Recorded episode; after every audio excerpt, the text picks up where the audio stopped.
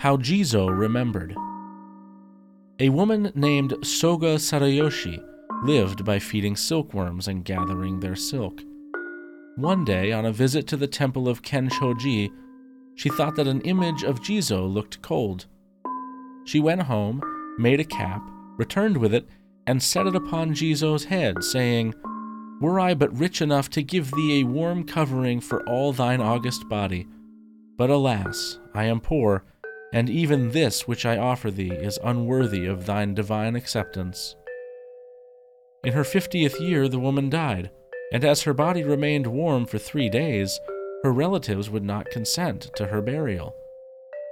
On the evening of the third day, however, much to the surprise and joy of those about her, she came to life once more.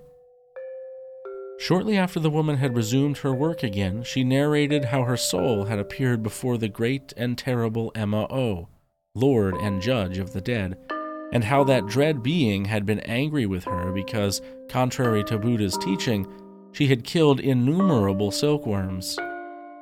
Emma O was so angry that he ordered her to be thrown into a pot filled with molten metal.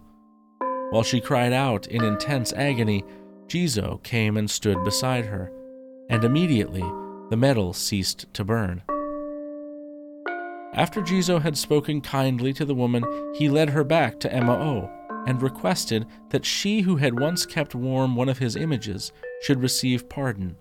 And Emma O granted the request of the ever loving and compassionate God, and the woman returned to the sunny world of Japan once again.